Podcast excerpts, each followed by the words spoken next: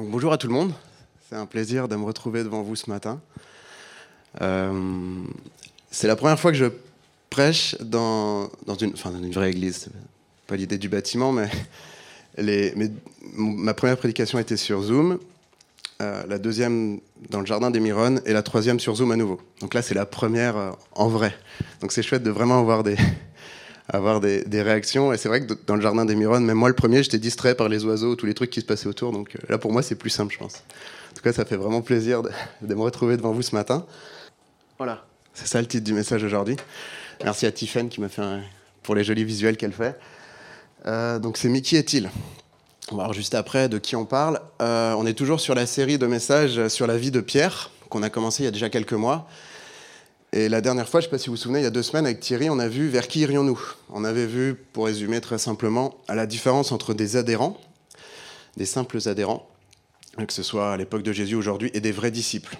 Et en fait, aujourd'hui, dans le message, on va continuer le chemin avec Jésus et ses disciples. On va voir euh, plus ou moins en trois parties euh, qui est-il pour les gens autour de nous, qui est-il pour nous, et son projet à travers nous. Donc on commence avec la première partie, qui est-il pour les gens autour de nous euh, Donc je pense que vous vous en doutiez. Bon, normalement c'était visible. En fait, j'ai regardé, c'est qui est-il pour les gens autour de nous On parle de Jésus. En réfléchissant là-dessus, je suis allé voir un petit peu sur Internet et j'ai trouvé un sondage. Donc un sondage sérieux, c'était NS Sofres qui date de 2008. J'ai pas trouvé plus récent, mais c'est quand même assez parlant. Donc sur une, en France, donc sur un échantillon de population française, la question globale c'était qui est Jésus? Pour les personnes interrogées. Donc là, on ne le voit pas, mais déjà pour 25% des personnes, il y a 25% qui pensaient qu'il n'a pas existé. Il y a par contre 65% qui pensaient qu'il a existé.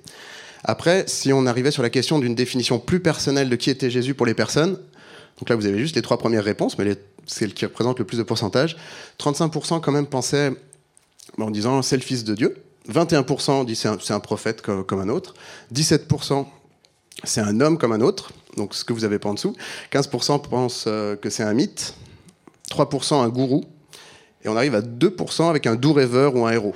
Donc on voit que les pourcentages bougent pas mal, mais qu'il y a beaucoup de perceptions en fait de qui est Jésus. Et le texte qu'on va regarder aujourd'hui ressemble un petit peu à ce sondage. Jésus se rendit dans la région de Césarée de Philippe. Il interrogea ses disciples. Que disent les gens au sujet du Fils de l'homme? Qui est-il d'après eux?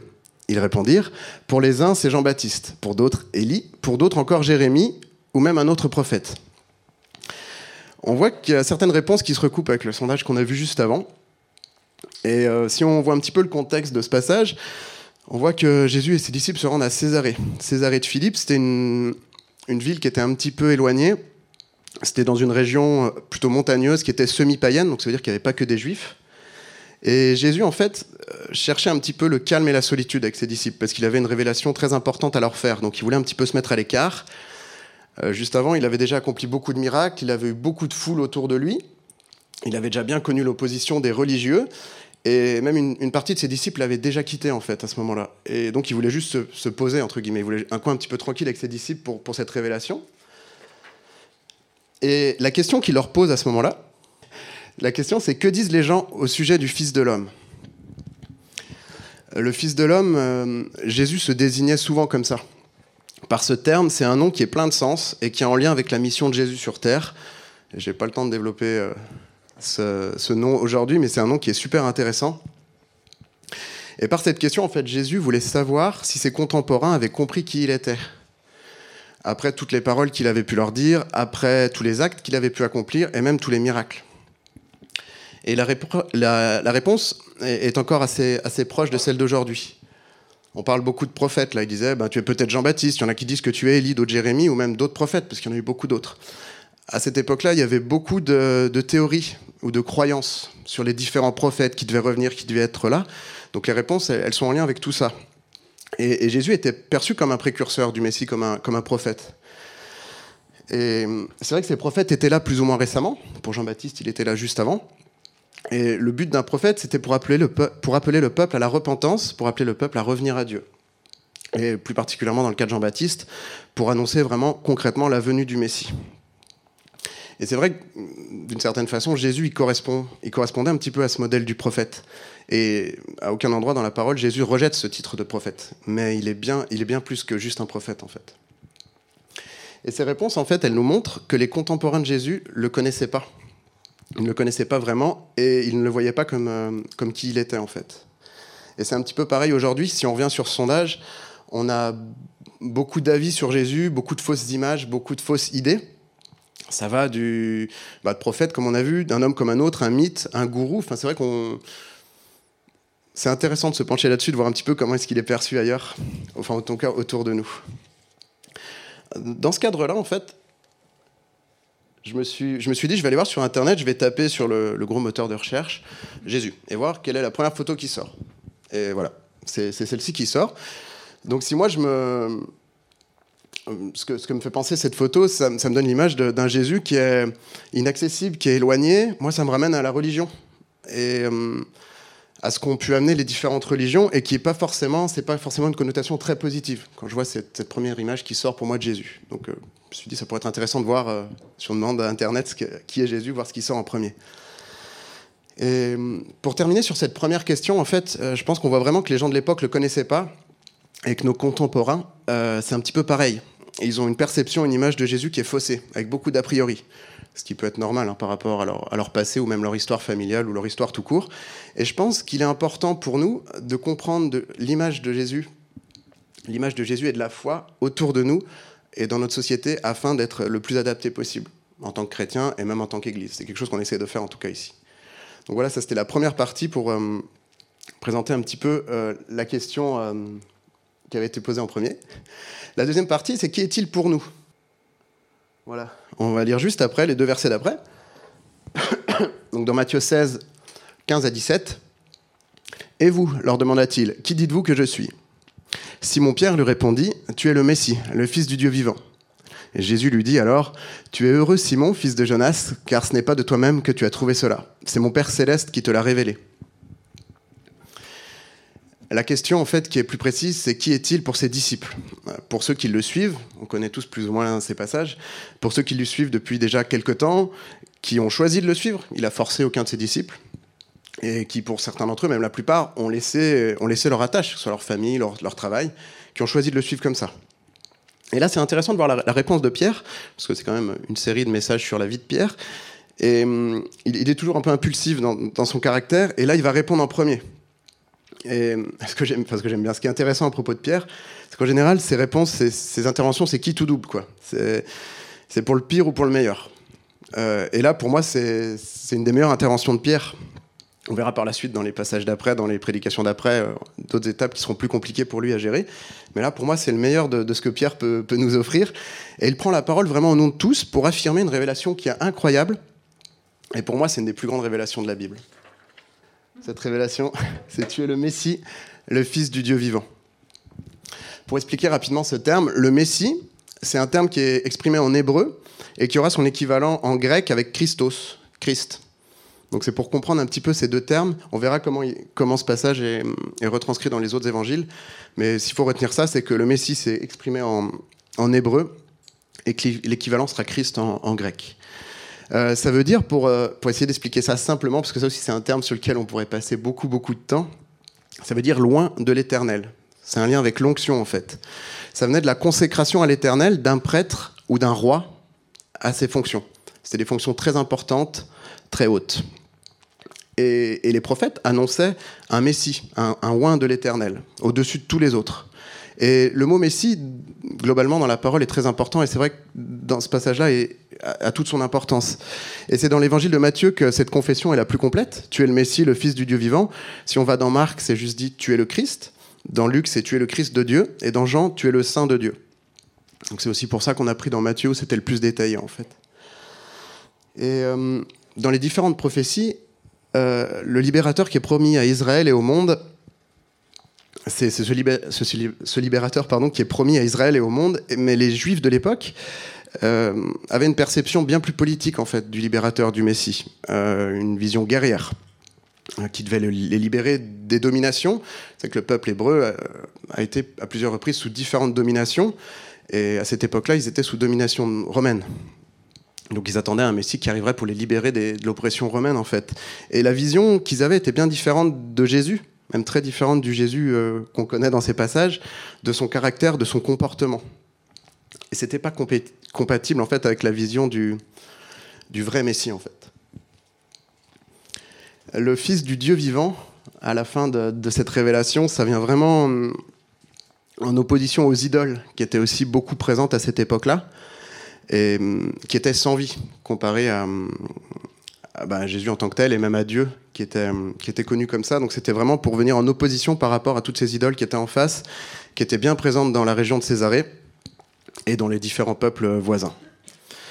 Donc voilà pour vous avoir montré un petit peu le, cadre. Ce qui est intéressant aujourd'hui, c'est de se poser la question qui est-il pour nous aujourd'hui, nous qui le suivons, nous qui sommes chrétiens. Euh, est-ce qu'on réalise cette révélation? Euh, Est-ce qu'on peut le proclamer comme, comme Pierre? Est-ce qu'on peut dire tu es le Messie, le Fils du Dieu vivant? Est-ce qu'on la vit, cette révélation? Est-ce que Jésus est réellement notre Messie? Ça, c'est des questions qui sont intéressantes à se poser, même, pour, des, chrétiens. Euh, donc de tout ça, c'est l'idée, ce qui, découle de, cette révélation. voilà, c'est ça. C'est son projet à travers nous. c'est ce qu'il veut faire à travers, euh, à travers nous. Et et ça revient sur un choix, en fait, sur cette question de qui est Jésus pour toi? C'est une, réponse personnelle, une révélation personnelle. En fait, c'est une rencontre avec lui, un cheminement. Euh, on peut refaire facilement le parallèle avec les disciples qui, ont appris à le connaître, euh, qui ont appris à le connaître son caractère, ses qualités, un petit peu comme, comme on peut apprendre à connaître quelqu'un. Et c'est vrai qu'aujourd'hui, vous êtes tous au courant, Jésus est plus sur terre physiquement avec nous, mais il nous a laissé sa parole, la Bible, euh, qui contient son histoire, son message, son héritage, et, c'est un véritable trésor. Vu tout ce qu'on peut arriver à, sortir de, ce livre, même en ayant lu plusieurs fois certains passages, c'est d'une richesse incroyable. Il nous a aussi laissé son Saint-Esprit, qui est avec nous pour nous aider tous les jours. Pour rappeler juste rapidement le contexte, mais même très global, de, ce choix, en fait, de cette question, c'est qu'au tout début, il y avait Dieu, qui a créé toutes choses parfaitement, euh, dont nous, il a vraiment créé tout, ce qui est autour de nous. Et au, début, les hommes, on était connectés avec Dieu. Et les hommes ont choisi de s'éloigner de Dieu, en fait. Ils ont choisi de ne pas l'écouter. Ils ont choisi de désobéir. Ce qui a créé une séparation avec Dieu. Cette séparation, on l'appelle le péché. Mais Dieu, pour essayer de, de, contrer cette séparation, a choisi de donner son Fils unique, Jésus. On revient à lui aussi. Pour nous. Pour nos péchés, pour nos fautes. Pour enlever cette séparation, en fait. C'est dans ce cadre-là qu'il est venu sur Terre, là on arrive dans nos évangiles, qu'il a payé pour nos fautes, ça c'est ce qui arrivera plus tard, alors que lui il était sans péché. Il a été crucifié à la croix, et tout à l'heure, comme euh, Nono l'a dit, on va avoir un moment de Sainte Seine, et c'est... Je suis content parce que ça fait un moment qu'on n'a pas eu une vraie Sainte Seine en tant qu'Église ensemble, et c'est vraiment important de se rappeler ce moment. Et ça va être chouette de faire ça tous ensemble. Et il est ressuscité. Après cette croix, il est ressuscité le troisième jour. En fait, c'est un acte d'amour qui est incroyable et qui a permis de nous réconcilier avec Dieu et qui nous donne la possibilité de changer le sens de notre vie, d'avoir une assurance sur cette terre et même après la mort. Et donc le choix, il est là en fait. On a le choix de ne pas croire dans ce Jésus, de croire que c'est un prophète, un mythe, un imposteur, ce qu'on veut. On est libre de penser ce qu'on veut là-dessus. Mais on a aussi le choix de mettre sa confiance en lui et de l'accepter comme notre Messie, comme notre roi. D'accepter cette révélation et d'en faire une révélation personnelle. Donc j'étais un petit peu euh, obligé de faire ce rappel. Ça m'a semblé un petit peu évident de rappeler un petit peu ce, salut euh, un petit peu rapidement, mais c'est quelque chose de très important. Ensuite, on va voir la réponse de Jésus à Pierre. Merci. Donc juste après, donc les versets 16 et 17, euh, Jésus lui dit alors Tu es heureux, Simon, fils de Jonas, car ce n'est pas de toi-même que tu as trouvé cela. C'est mon Père céleste qui te l'a révélé. Et moi, je te déclare tu es pierre, et sur cette pierre je bâtirai mon église, contre laquelle la mort elle-même ne pourra rien. On voit que la révélation qu'on a, a regardée ensemble juste avant, elle est divine. Que Pierre, il ne peut pas sortir ça de lui-même, il ne peut pas inventer ça en fait, ça vient vraiment de Dieu. Et la déclaration de Jésus qui commence avec ce jeu de mots, tu es pierre et sur cette pierre, ce jeu de mots, il est basé sur euh, évidemment le nom de Pierre. Après, il y a plusieurs interprétations aussi possibles, mais euh, avec avec le nom de Pierre en tant que tel et son rôle dans l'Église naissante en fait. Sur euh, cette Église naissante, c'était juste en fait au début la communauté qui était en train de se former autour de ce Messie. Et on voit dans les actes des apôtres le début de l'Église. Et c'est vrai que Pierre, ce qui est assez simple à comprendre, c'est que cette pierre, qui était vraiment la base de l'Église, qui elle-même était basée sur cette révélation, en fait, cette révélation du Messie. Et Pierre est un des, est un des fondateurs de l'Église. Et hum, cette notion d'église, en fait, elle apparaît peu dans les évangiles. Là, on la voit dans Matthieu 16, c'est la première fois qu'elle est mentionnée. Et la, la deuxième fois, c'est en Matthieu 18. Donc c'est un terme qui est nouveau, qui est important pour nous aujourd'hui, qui a une signification qui est très très large, parce qu'il y a plein de sortes d'églises. Ça veut dire beaucoup de choses, mais c'était un terme qui était nouveau. Et on voit qu'à la suite, ce terme, il vient vraiment en opposition avec la mort. Je bâtirai mon église contre laquelle la mort elle-même ne pourra rien. En opposition donc avec la mort. Et c'est vrai que c'est en lien cette opposition vient en lien avec notre choix, avec ce qu'on a vu plus haut, avec ce message d'espoir et de vie pour chacun, et le choix qu'on doit faire. Et vrai, pour, pour, reparler un petit peu rapidement du démarrage de l'Église, c'était juste, comme j'ai dit, une, communauté qui croit en ce Messie en cette révélation. Et je pense que c'est pareil pour, pour nous aujourd'hui. Si on regarde ici, aujourd'hui, notre Église du Rivage, on est héritier de cette promesse qui a été faite à Pierre. C'est un, un, héritage de fou, entre guillemets. Euh, j'ai pas trouvé d'autres mots. C'est vraiment incroyable. C'est vraiment quelque chose de, pour moi d'incroyable. Et, ça me met vraiment l'accent sur l'importance de l'Église. Surtout euh, dans ces périodes où c'est un petit peu compliqué de vivre l'Église comme on avait l'habitude il y a un petit peu plus d'un an.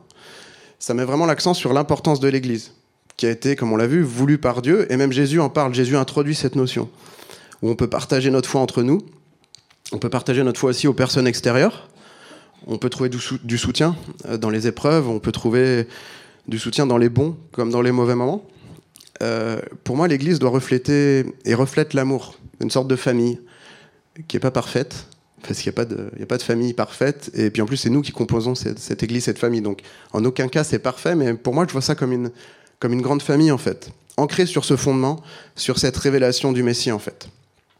Et vraiment, ce, que je voudrais essayer de mettre en avant, c'est que vraiment, cette Église, c'est quelque chose qui est voulu par Dieu, en fait. Et pour conclure, si on parle du, rivage, l'idée c'est d'être une église accessible, de rendre cette révélation accessible, euh, la plus accessible possible autour de nous. Et on voit par la suite dans les actes des apôtres que Pierre a, participé, a été un fondateur de l'église parmi les juifs, parmi les samaritains et même parmi les païens. Il n'a pas fait de, différence, il a été un fondateur de l'église parmi plusieurs euh, types de personnes. Et ce message est vraiment pour, pour nous tous, et chacun de nous, quel que soit notre arrière-plan, notre éducation, notre parcours de vie, nos étapes de vie, et même si on est loin de Dieu, et même si on ne croit pas en ce Jésus, c'est pas figé. Et euh, j'ai pensé à un passage ce matin qui, qui pour moi conclurait bien, conclurait bien ce message. Si Joe, tu peux mettre le. J'ai pas eu le temps de le mettre dans le PowerPoint qui marche pas. Ça se passe dans Luc 23, 39 à 43. Donc juste, euh, c'est à la fin de la crucifixion de Jésus. Et il se retrouve, il se retrouve à côté de, au milieu de deux brigands. C'est un passage qui est bien connu. Et l'un de ces deux criminels, attaché à une croix, l'insultait en disant N'es-tu pas le Messie? Alors sauve-toi toi-même et nous avec. Mais l'autre, donc l'autre brigand qui était de l'autre côté, on pense, mais l'autre lui fit des reproches en disant Tu n'as donc aucun respect de Dieu, toi? Et pourtant tu subis la même peine. Pour nous, ce n'est que justice. Nous payons pour ce que nous avons fait. Mais celui-là n'a rien fait de mal. Puis il ajouta Jésus, souviens-toi de moi quand tu viendras régner. Et Jésus lui répondit, Vraiment, je te l'assure, aujourd'hui même, tu seras avec moi dans le paradis. Et ce matin, vraiment, ce texte m'est venu et m'a vraiment frappé de, par rapport à ce que je disais là, de ce choix, on peut le faire à tout moment, quel que soit notre arrière-plan. Là, c'était deux brigands qui étaient condamnés à mort, donc on ne sait pas exactement ce qu'ils ont fait, mais apparemment, ils avaient un des deux, en tout cas, jugeait que c'était mérité. En tout cas, ils étaient ils avaient eu cette peine de mort, donc ils avaient fait des choses qui, méritaient peut-être ça ou qui avaient amené à ça en tout cas. Mais même si on est loin de Dieu, même si on ne croit pas en Jésus, parce qu'on peut penser qu'avant cet épisode-là, il ne le connaissait peut-être pas, ou en tout cas il ne croyait pas en lui, ou pas de la bonne manière, il n'y a rien qui est figé et on peut toujours revenir à, lui en fait. je vais vous laisser avec ce passage, avec cette idée, et pour vraiment terminer, et terminer sur cette idée qu'il faut vraiment faire un choix en fait, le choix de qui est, Jésus pour, euh, pour toi. Je vais juste terminer par la prière. Mon Dieu, merci pour, euh, pour ce message. Merci parce que tu m'as aidé à le préparer. Merci parce que c'est un privilège de te servir. Je te prie vraiment pour chacun d'entre nous ce matin. Merci parce que tu m'as parlé pendant la, préparation de ce message et même pendant, pendant ce message. Donc je, te prie vraiment que chacun puisse retenir même juste quelques petites miettes, quelques petites choses, que vraiment on puisse continuer de, de grandir avec toi ou d'apprendre encore à mieux te connaître en tout cas. Merci mon Dieu pour ton action dans chacune de nos vies. Amen.